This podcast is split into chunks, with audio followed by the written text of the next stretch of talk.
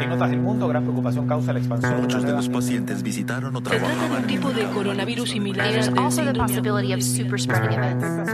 Bienvenidos a Coronavirus, lo que tienes que saber, la versión podcast del newsletter de cada noche de La Tercera, una producción de Crónica Estéreo. Es domingo 5 de julio. Mientras el MinSal reportó hoy 116 fallecidos y los contagios totales se acercan a los 300.000, de los cuales 385 se encuentran en condición crítica, el presidente Sebastián Piñera anunció una serie de medidas dirigidas a la clase media que también se ha visto golpeada por la pandemia y la situación económica del país. Así, el Ejecutivo informó un plan de protección para ese sector enfocado en créditos blandos, postergación del pago de créditos hipotecarios, ampliación del subsidio de arriendo y una reapertura para postular a créditos para financiar el acceso a la educación superior. Sin embargo, desde la oposición y organizaciones sociales hubo coincidencia en que la solución no puede ser endeudar más a una clase media que está sobreendeudada, como señaló el titular del PPD, Heraldo Muñoz. A una clase media ahogada por la baja de ingresos, cesantía y deudas, el gobierno ofrece plan de protección a clase media queriendo aumentar los 11 millones de endeudados. ¿Dónde está su esfuerzo? afirmó la senadora DC, Jimena Rincón. Otro debate, aunque a nivel global, es lo que está ocurriendo con los procesos de desconfinamiento, una tarea para nada sencilla. Italia, por ejemplo, ha venido experimentando una considerable baja en los fallecidos, pero hoy se confirmaron 192 nuevos casos. En Perú se relajaron ciertas medidas mientras las víctimas fatales ya suman 10.000 y en Florida se volvieron a registrar cerca de 10.000 casos en las últimas 24 horas. Estas son algunas de las informaciones que destacamos de la cobertura de la crisis del coronavirus en la tercera.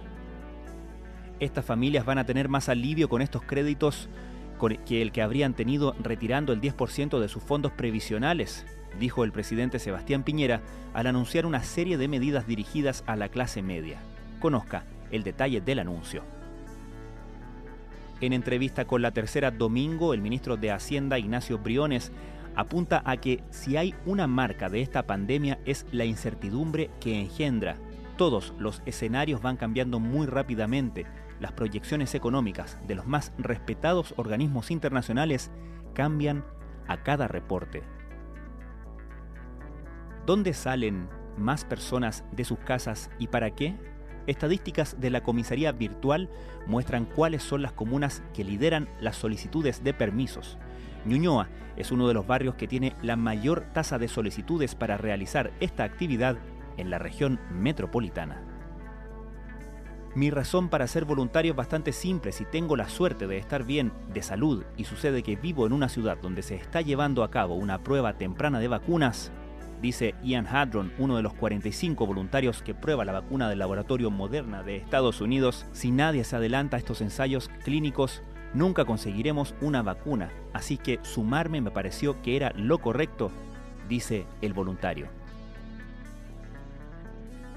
Ringo Starr cumplirá 80 años este martes y su celebración debido a la pandemia será virtual. Zack Starkey, su hijo mayor, nacido en pleno frenesí beatlemaníaco y también baterista de The Who, habla con culto acerca de crecer con un padre símbolo del siglo XX, aunque advierte, en un momento me rebelé contra los Beatles. Antes del COVID-19, Santiago ofrecía vuelos a 43 destinos internacionales. Hoy solo hay a dos, aunque se espera que se sumen dos nuevas rutas este mes. ¿Cómo es viajar en medio de una pandemia? Tres pasajeros cuentan su experiencia. El filósofo Martin Oppenheim sostiene en esta entrevista con la tercera domingo que todo lo que la pandemia hace en términos sociales es mostrar aún más la desigualdad y la segregación, con un Estado que asume algún rol compensatorio, un poco tardío, un poco a destiempo. Esto fue Coronavirus, lo que tienes que saber, la versión podcast del newsletter de cada noche de La Tercera.